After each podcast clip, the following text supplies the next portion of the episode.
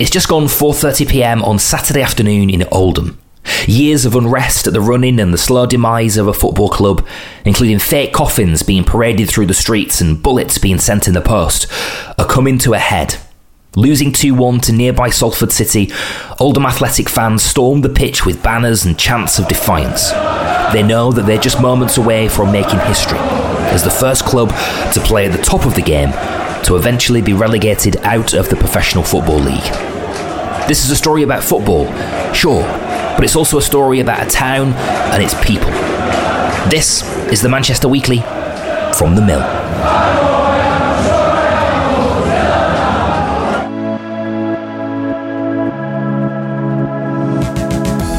Hello, I'm Darryl Morris with the Mill's Dani Cole and Jack Dulhanty at the Mill HQ this week. Dani, Jack, hello there. Hey, how you doing? Hello. Hello, welcome, welcome, welcome.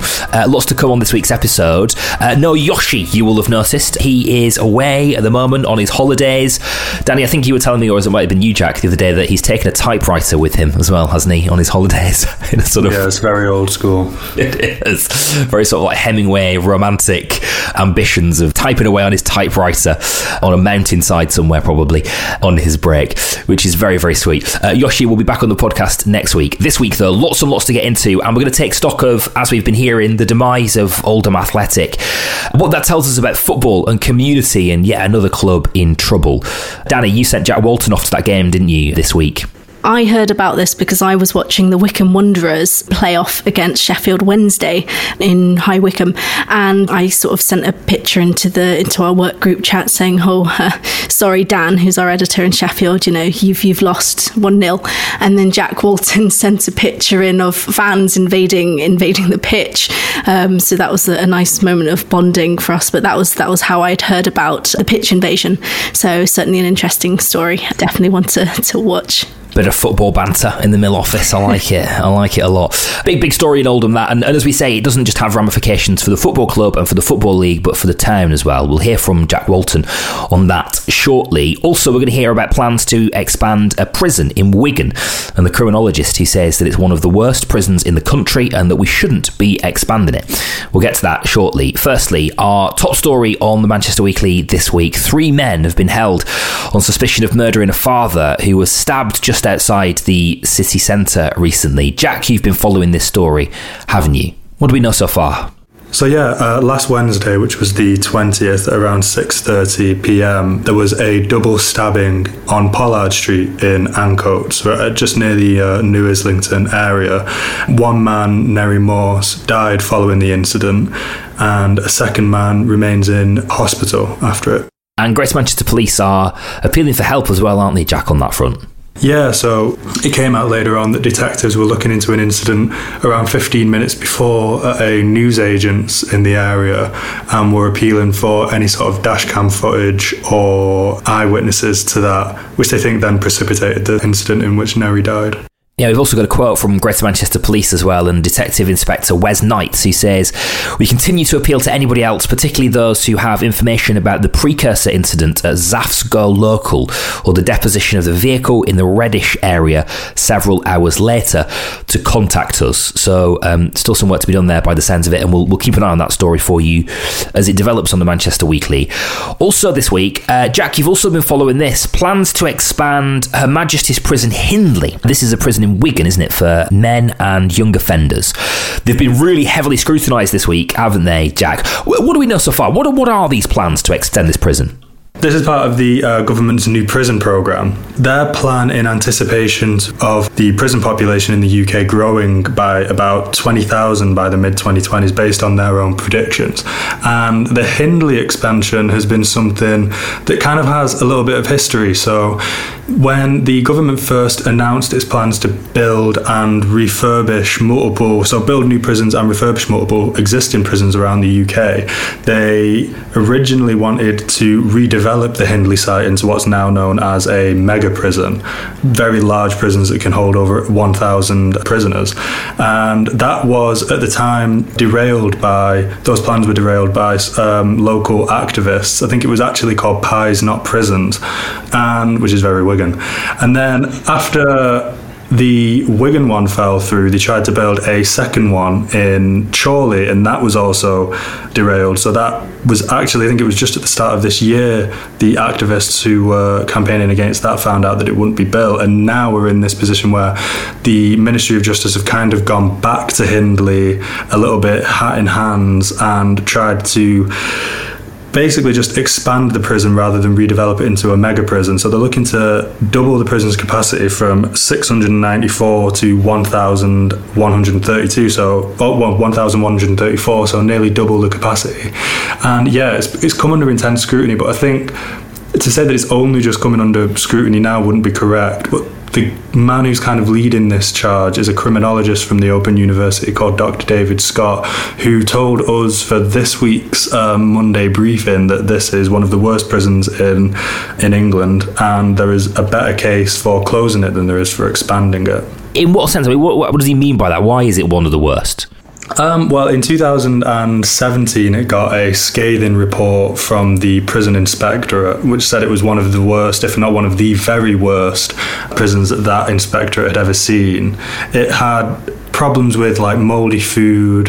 One of the main things that the, the report singled out was prisoners being held in their cells for over 24 hours at a time, which is not best practice, to put it lightly. And then in a recent unannounced visit in 2020, they found that there was no, what they described as a coherent strategy in place to reduce violence in the prison.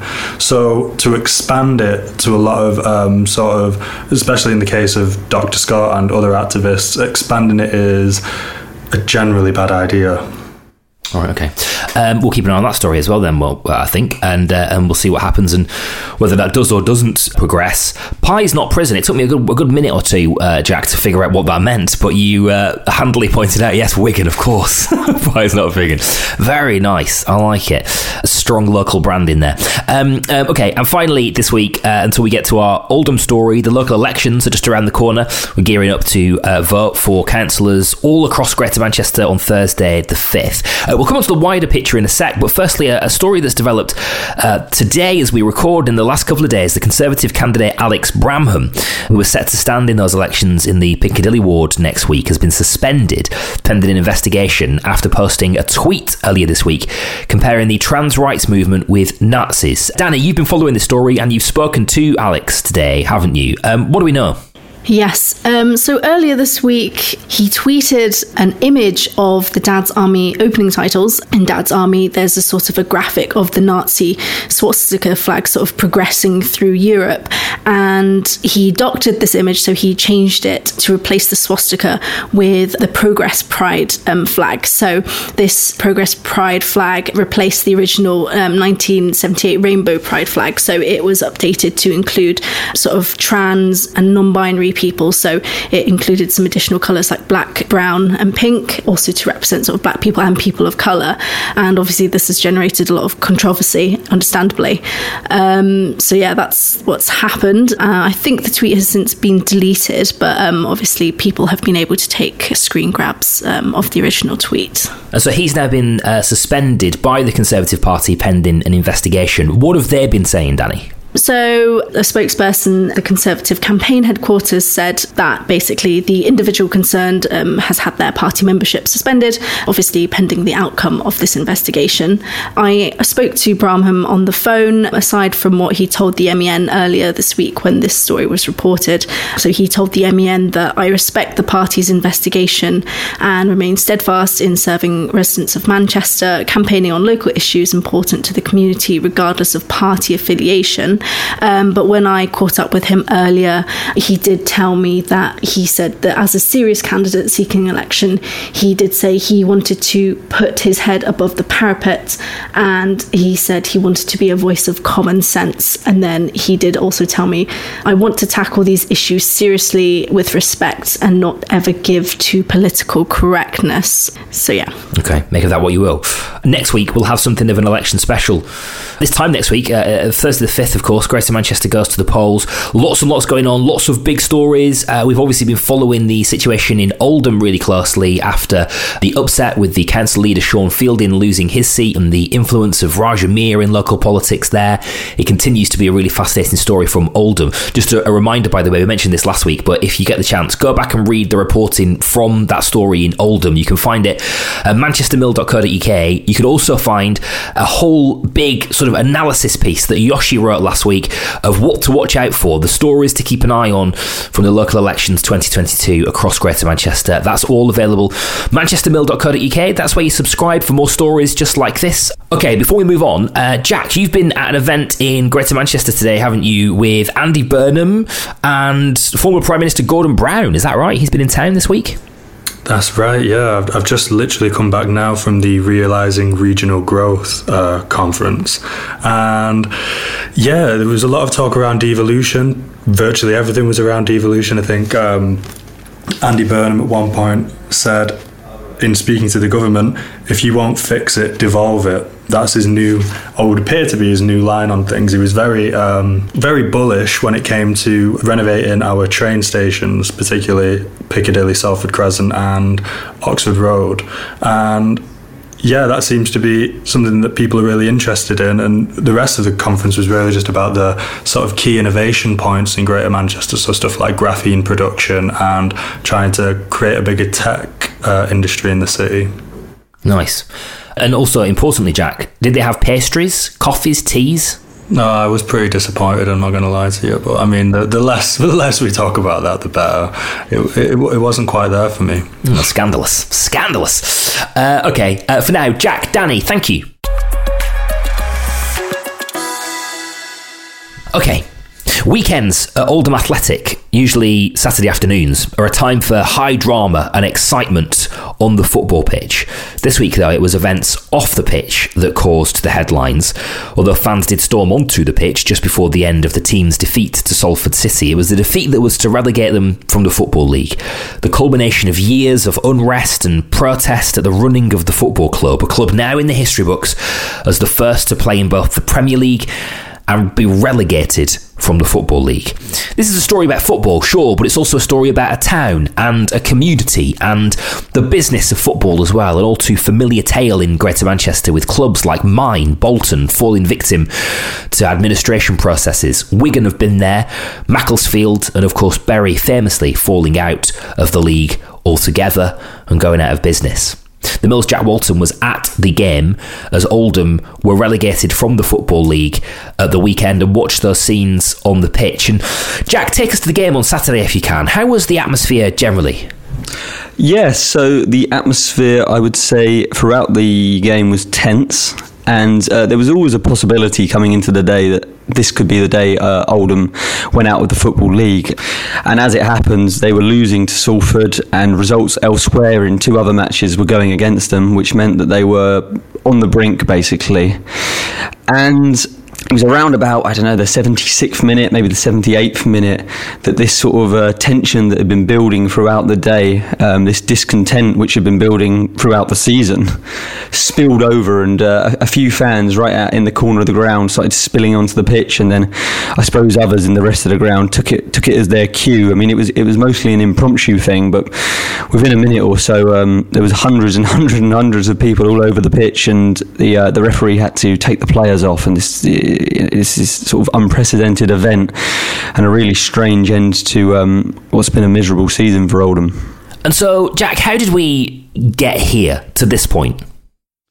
Yeah, so I suppose the story begins in January 2018 uh, when Abdallah Lemsagam, a uh, Moroccan football agent, bought Oldham Athletic for a pound and came in with uh, all this talk of. Um, a grand new dawn for the club. You know, a club which is which which is already had already fallen on relatively hard times. You know, a Premier League club at the start of the '90s, and by that point it was a, a few divisions lower.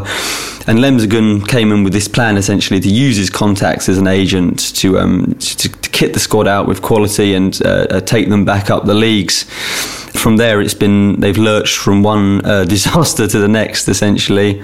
And uh, this season has really been the culmination of that. This season's been dogged by protests early on, um, a complete breakdown in communications between fan groups and the ownership, tennis balls being lobbed onto the pitch, uh, fans marching through the streets before games, uh, dressed as clowns, holding coffins, and an incident in, in, uh, December where three fans were bizarrely and um, in a sort of bizarre act of authoritarianism on behalf of the club. Free fans were banned uh, from attending matches for promoting their dislike of the club was the stated reason. You know, those bans were rescinded, but it, this has been rumbling on all season, and, and, and the events of, of Saturday definitely felt like like like the, like the climax of all of that. Mm.